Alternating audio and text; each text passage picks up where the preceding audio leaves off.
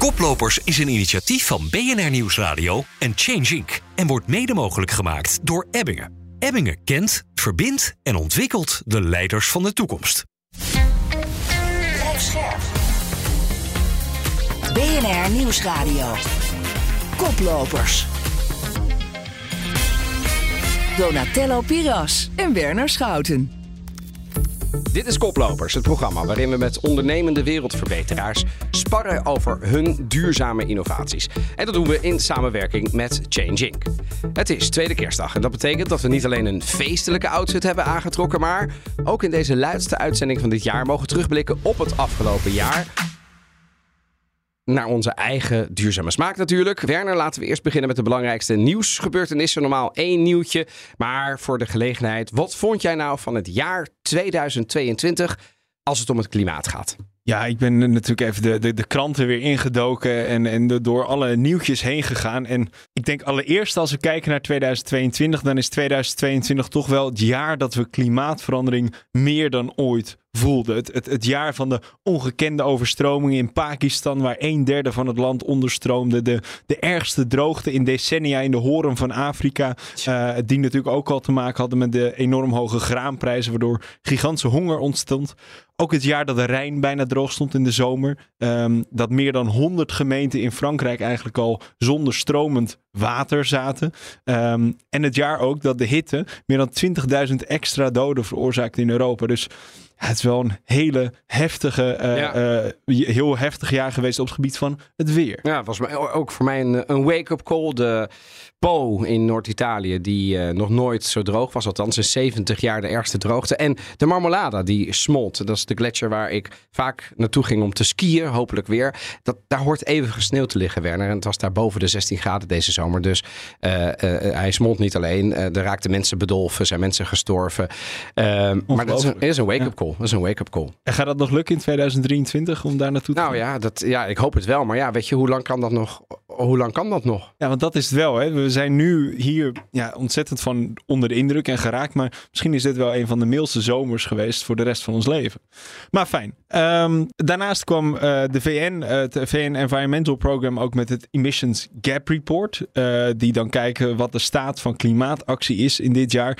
En die kwamen ook met de harde conclusie dat er eigenlijk geen geloofwaardig pad is naar het beperken van de opwarming tot maximaal anderhalve graad opwarming. Dat we eigenlijk in ons allemaal bochten moeten wringen, een hele economische verandering moeten doormaken. Willen we daadwerkelijk die anderhalf graad behalen, wat eigenlijk schier onmogelijk ja, is. dat was gewoon slecht nieuws. Laten ja, het is gewoon een, ja. een van de eerste keren dat dat echt zo hard wordt gesteld. En dan hadden we dit jaar ook nog een kop. Ja, ja, die volgde daar natuurlijk op. Het was wel de, de klimaatop waar als eerste een klimaatschadefonds is ingesteld voor opkomende economieën. Dat was het positieve nieuws. Ja, maar tegelijkertijd was er niet veel extra gedaan om die opwarming daadwerkelijk ook te beperken. En dan ben je natuurlijk nog steeds uh, um, eigenlijk met de kraan open aan het dweilen als je dan wel zo'n fonds instelt. Dus ja, ja dat en, is en dat zijn natuurlijk donker. Ja. ja. dat zijn donkere berichten, maar ook realistisch.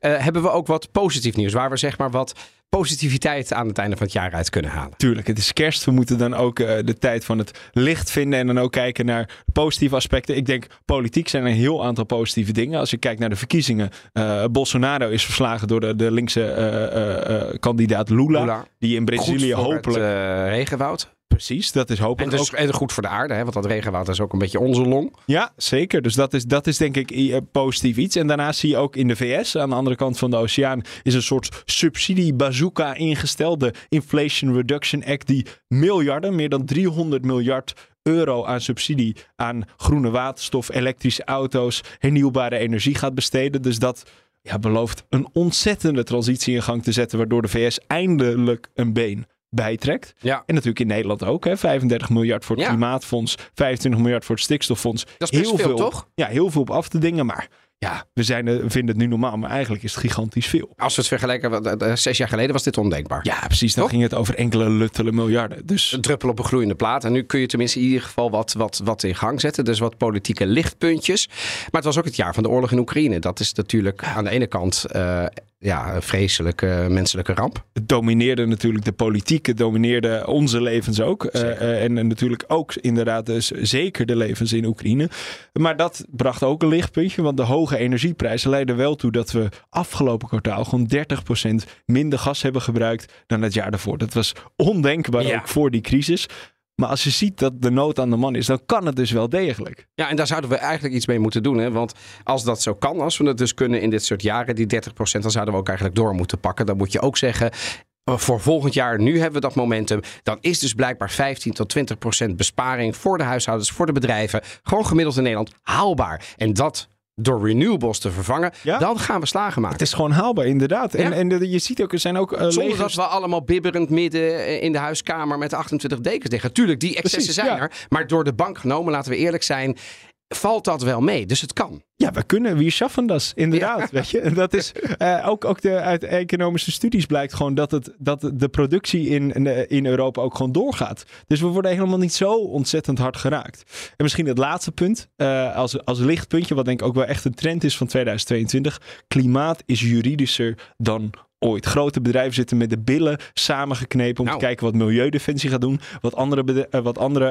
uh, uh, NGO's gaan doen. Omdat het gaat over greenwashing waar ze voor, voor de rechter worden gesleept. Omdat ze voor de rechter worden gesleept om gebrekkige emissiereductiedoelstellingen. Er zijn fondsen, investeringsbeleggingsfondsen, zijn door beurswaakhonden onderzocht. Er zijn allemaal onderzoek ook naar Tata Steel bijvoorbeeld, naar, door het OM. Dus ja, klimaat en milieu is ontzettend juridisch geworden. Ja, enorm inderdaad. Ja, wat, wat mij nog het meest is bijgebleven, Werner, dit jaar, uh, waarin ik ook heel vaak bij, de, in, in, bij bedrijven in de keukens mocht kijken als presentator, als dagvoorzitter. En voor het eerst heb ik echt uh, meegemaakt dat uh, duurzaamheid, klimaat echt de default werd. In de zin, ah. uh, uh, het was niet meer de sustainability officer, nee, de CEO zelf. Geen werd themaatje ergens, nee, het was gewoon de kern. Precies, het was de kern soms. En uh, de waarde, duurzaamheid is er gewoon één. En dus, dus daar hoefden we het niet meer over te hebben of het nou belangrijk was. Nee, we moeten het doen. En dus hè, moet het uiteindelijk ook in die annual report. Daar valt nog wel werk van te maken. Maar de default, bijvoorbeeld een vegetarische lunch, is in 80% van mijn events gewoon standaard geweest. Dus, Kijk, dus echt mainstream ja, geworden. echt mainstream. Nou, dat is jouw, jouw uh, ja, uh, nasmaak natuurlijk van, uh, van jouw events natuurlijk die ja. bijgewoond. Als we kijken naar de koploperafleveringen die we samen hebben gedaan. Wat, wat is je daar het meest bij bijgebleven? Nou ja, soms ontvangen we gasten, Werner, die een heel technische oplossing hebben. En die er dan alles aan doen om die oplossing te perfectioneren. Als alfa vind ik dat magisch interessant.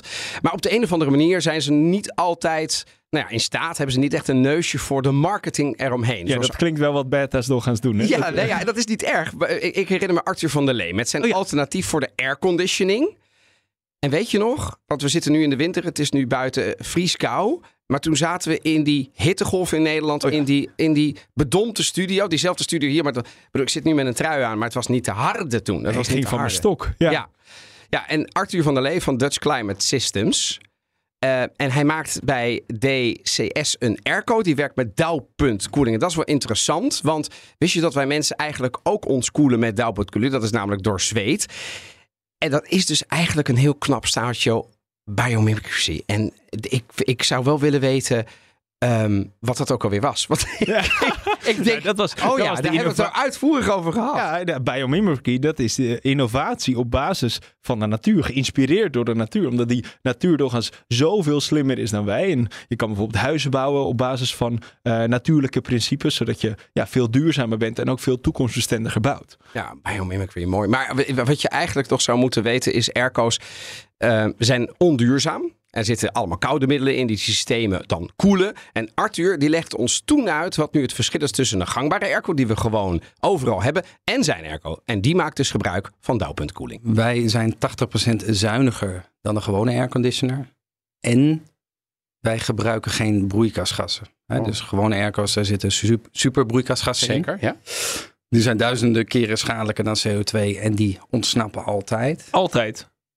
Ja, ja dus tijdens, tijdens fabrikage, tijdens gebruik en tijdens afdanking zijn er heel veel momenten dat dat heel vluchtige spul kan, uh, kan en, en even 80 procent en dan hebben we het ja. over elektriciteitsbesparing. Elektriciteitsbesparing. Precies, dus als ik mijn gangbare airco aanzet, uh, die hier in deze studio hier gewoon niet staat te loeien, maar mm. elders bij BNR wel, dan kost het me uh, geld aan, aan elektriciteitsnota. Ja. Als ik jou inhuur, dan is het 80% minder. Ja, en die elektriciteitsbesparing waar Arthur het dan over heeft. En het voorkomen van die ja, superbroeikasgassen, om het zo maar te noemen.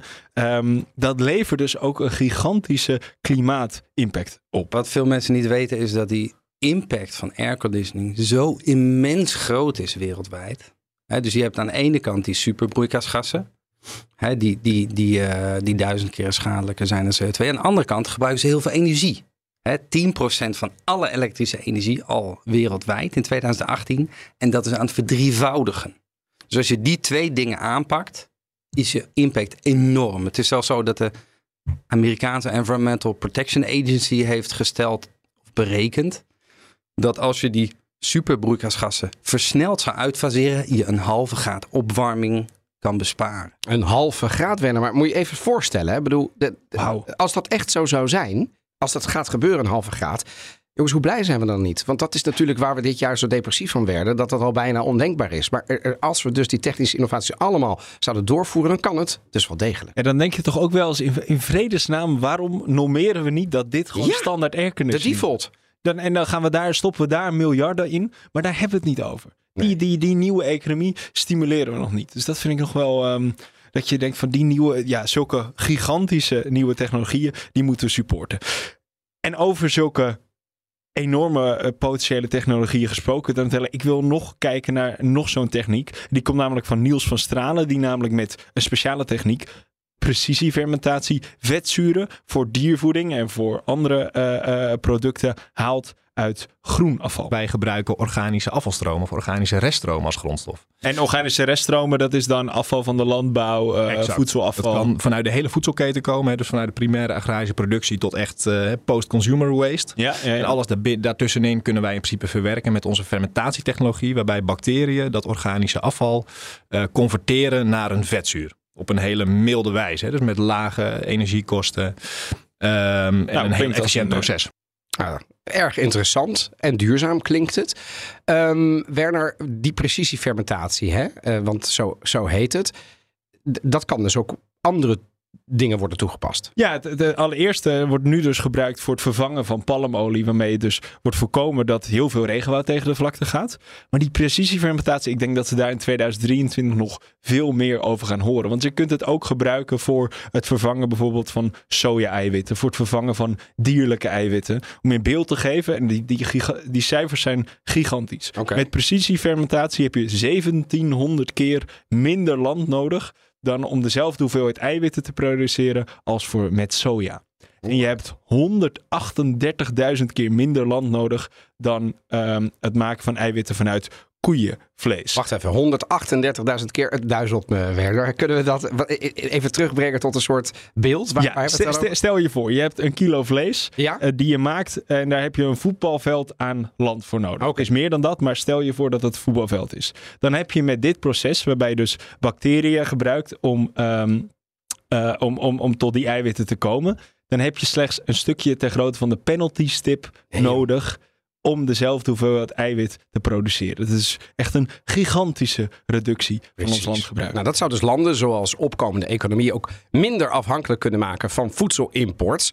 Want ja, we, we groeien natuurlijk met elkaar. Hè, een gigantische bevolkingsgroei op, op, land- op wereldschaal. Dan neemt dus de vraag naar voedsel ook enorm toe. En stel nu dat we dat op deze manier kunnen doen. Wat zou dan die impact kunnen zijn van het creëren van melkeiwitten... zonder dat je daar dan bijvoorbeeld het dier, de koe, voor nodig hebt? ja, die opkomende economieën die kunnen daar gigantisch van eh, eh, genieten. Die, die hebben daar superveel baat bij. En daarnaast heb je ook dat bijvoorbeeld een bedrijf als Doos Vegan Cowboys... die maakt nu kaas wat identiek is aan normale kaas... maar dan uit de bioreactor. Ja, ik vind dat briljant. En ik, ik, ik, ik, de- there's eh, more to come. Ik, Ja. ik ben daar zo enthousiast over. Nou, dan hebben we vorig jaar bij Koplopers ook Laura Jongman van Albert Heijn ontvangen. Vlak na de opening van een verpakkingsvrije afdeling in de Albert Heijn in Rotterdam Oh ja. is dat. Eh, dat is, eh, eh, daar zijn ze mee aan het experimenteren. En op zich goed om onze verpakkingsverslaving wat in te dammen. Want als ik zie wat ik soms ook na de feestdagen aan verpakkingen moet weggooien. Na een rondje boodschappen of na, gisteren bij, na, na, de, na de kerstboom of eerder deze maand bij Sinterklaas. Zo gigantisch veel. Maar in onze wereldwijde plasticvraag, ja, die neemt toch toe. Dus hoe kunnen we nou in de toekomst op grote, duurzame schaal toch plastics kunnen gebruiken. Ja, want we spraken er natuurlijk met Pieter Pot, hè, die, die minder plastics gebruiken. Dat is denk ik een hele belangrijke stap. Maar tegelijkertijd ook die duurzame plastics. En daarmee eh, spraken we met eh, Tom van Aken van Avantium. Hij is bedenker van het plastic alternatief PEF. En zij hebben eh, miljoenen opgehaald om een uh, plantaardig plastic op de markt te brengen. Die gaan ze neerzetten in Delfzijl. Die gaan in 2024, dus niet komend jaar, maar dat jaar erop, in productie. En hij vertelt over zijn technologie en ik vond dat wel echt baanbrekend. Want moet je voorstellen, het gebeurt nauwelijks dat er in de chemische industrie op basis van een heel nieuw proces een heel nieuw materiaal in de markt wordt gezet. En hij maakt dus een alternatief voor plastic wat veel duurzamer is dan het gangbare plastic. Als je kijkt naar, naar plastic, dan wordt dat op steeds grotere schaal toegepast en gebruikt. En daar zijn enorme hoeveelheden fossiele grondstoffen voor nodig. Uh, er ontstaat ook heel veel CO2 bij de productie uh, van, uh, van plastic. En dan belandt dat plastic ook nog eens in het, in het milieu. Dus um, onze oplossing is om te zorgen dat we hernieuwbare grondstoffen gaan gebruiken. Dat betekent dat we kijken naar plantaardige suikers. Dus die je maakt van, ja, van natuurlijke grondstoffen die overal over de wereld groeien. En we gebruiken die vorm van koolstof om het, het materiaal PEF te maken. Dat is vol, volledig gemaakt van, eh, van plantaardige grondstoffen. Dus er komt geen druppel aardolie bij te pas. En je produceert ook veel minder CO2 dan dat je bij die conventionele plastics doet. Dus op die manier leveren we een oplossing om weg te gaan van het gebruik van aardolie. En toe te gaan naar, naar hernieuwbare grondstoffen. En even voor mijn beeld, wat voor plantaardige suikers gaan daarin? Is dat uh, mais? Is dat graan? wat, wat moet ik me daarbij voorstellen? Ja, we gebruiken nu voor de eerste fabriek gaan we nu fructose-siroop gebruiken uit tarwe. Um, dat kan je ook uh, maken uit mais, dat kan je ook maken uit suikerbieten of uit suikerriet. Um, maar we gaan uiteindelijk ook toe naar het gebruik van niet-eetbare grondstoffen. Dus dan moet je denken aan afvalhout of uh, andere vormen van um, ja, afval uit de, uit, de, uit de landbouwsector en de bosbouwsector om die zeg maar uh, stromen te gebruiken om uh, daar ook de suikers uit te halen. Dus ja. die suikers zijn eigenlijk over de hele wereld beschikbaar. Je moet ze alleen even naar zorgen dat je ze in de goede vorm naar je fabriek krijgt. Maar dat, uh, daar zijn we ook mee bezig. Dus wat dat betreft is het echt een heel duurzaam alternatief voor conventionele plastics. Ja, wat mij betreft echt een, een koploper. En je vergeet wel eens Avantium die hebben dit niet overnight gedaan. Die, is dus al, die zijn dus al 22 jaar hiermee aan het werk. Kan je nagaan hoe lang dat duurt? 22 jaar. Ja, dat is ongelooflijk. Dat is bijna zo lang als ik leef. En, en ja. dan moet me toch iets van het hart. Want we hadden het net over die miljarden die worden beschikbaar gesteld ja. voor de verduurzaming. Ja. En we schuiven met miljarden vooral naar de huidige industrie. Terwijl die impactondernemers, de koplopers die wij hier zo vaak in de studio hebben, die moeten doen met de kruimels. Hè. Ik, ik vind het bijvoorbeeld een schande dat een bedrijf als, als Lightyear van die, elektri- van die zonne auto's. Ja. De love baby van de Nederlandse innovatie. Die gaat in Finland produceren. Omdat we in Nederland niet de know-how hebben. Omdat we in Nederland niet de industrie hebben om hun te faciliteren. Ja. Dat ik denk van ja, we moeten echt meer ruimte voor die nieuwe economie gaan geven. Zou ook het ministerie van EZK af en toe wat meer lef ja, groot om, om, ze, om, ze, om ze wel Precies, en dat betekent dat sommige uh, euro's niet ten goede komen of dat die gestopt worden in oplossingen die uiteindelijk failliet gaan. Maar dat is ook onderdeel van transitie. En daar moeten we het veel ja. meer over hebben. Nou, wat ik tot zelf uh, ook een erg inspirerende gast vond, Werner, het afgelopen jaar, dat is Steven Delva. Want hij oh, belichaamt eigenlijk de boodschap die, wat mij betreft, heel veel gasten bij ons in de studio hebben gebracht. Namelijk te verduurzamen dan is er natuurlijk een systeemverandering nodig. En Steven Delva, hij is landschapsarchitect van huis uit. En ontwerpt landschappen waar gebouwen integraal deel van uitmaken. En deel uitmaken van hun omgeving, als het ware zijn ingebed. En Delva zegt de opdrachten voor het inrichten van landschappen te misbruiken. zo mooi Vlaams. Voor andere duur, duurzame doelen. Want waarom zou je een casino dat je aan de Belgische kust bouwt niet meteen als duin gebruiken. Dus dat ding, dat uh, casino, zit in de grond in een dijkverzwaring, mm. waardoor je eigenlijk die dijkverzwaring betaalbaar interessant maakt. En dat casino is toch donker, dus het is toch donker. Je moet toch in, in, in zo'n bunker ja. zitten en je moet heel lang spelen. En wat we dan na, daarnaast nou gedaan hebben, is eigenlijk heel dat, die, dat dijkformatie eigenlijk een duin van gemaakt. Er komt straks zeg maar in die, in, in, in, in, uh, aan de Belgische kust, presenteren we eigenlijk een nieuwe duin, want er was geen duin, er was gewoon een lap asfalt. Er wordt een nieuwe duin, een dijkverzwaring en dat is betaald door de, onder andere de middelen van dat casino. Ja, dit is toch briljant. Ik bedoel, het klimaatprobleem gaat vaak over het feit dat de opbrengsten worden geprivatiseerd terwijl de kosten worden gesocialiseerd. Hè? De shells van deze wereld krijgen de winsten terwijl de maatschappij wordt opgeschreven met de gevolgen van de klimaatverandering. En Steven Delva, die draait het dus om. Ja. Hè? De kosten van de dijkversterking worden geprivatiseerd en de opbrengsten, de veiligheid achter de dijk, die worden gesocialiseerd. Ja, en dat, dat, is, dat is fantastisch. En hij koppelt dus economie en duurzaamheid. En dat kan. Dus iedereen die roept, ja maar jongens, we moeten ook blijven doorgroeien. Tuurlijk moeten we dat doen. Maar koppel het aan de duurzaamheid. En dat, dat, dat, is, dat is gewoon gebeurd. Nou, dit, ja, dit is een fantastische terugblik. We hebben natuurlijk een aantal mooie koplopers eh, terug horen komen. Wat neem jij nou mee naar 2023? Wat is je hoop voor 2023, Donatello? Nou ja, kijk, ik ben van huis uit toch echt een optimist. Eh, en dat wil ik wel blijven. En de gasten die we hier hebben ontvangen, die hebben mij gesterkt in die hoop. En als ik die klimaatrapporten af en toe lees, dan zakte de moed mij in de schoenen. Zeker omdat ik er ook nog veel minder kennis van heb dan jij. Dus ik vertrouw maar op die conclusies.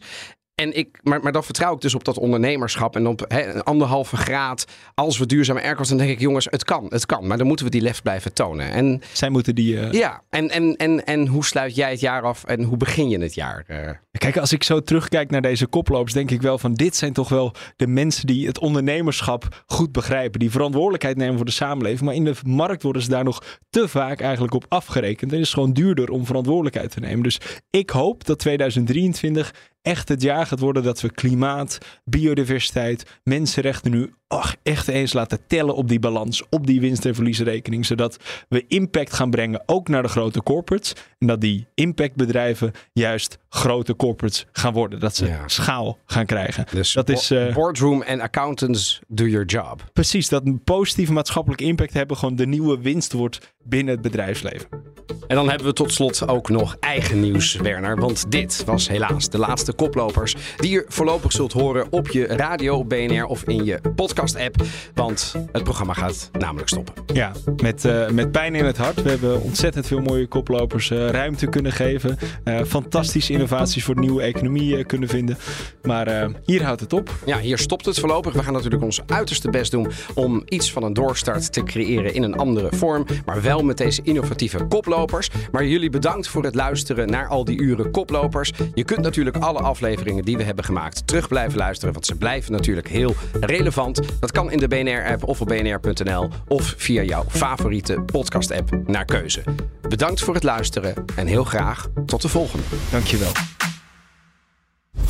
Koplopers is een initiatief van BNR Nieuwsradio en Change Inc. En wordt mede mogelijk gemaakt door Renewy. Voor een circulaire economie. Want afval bestaat niet.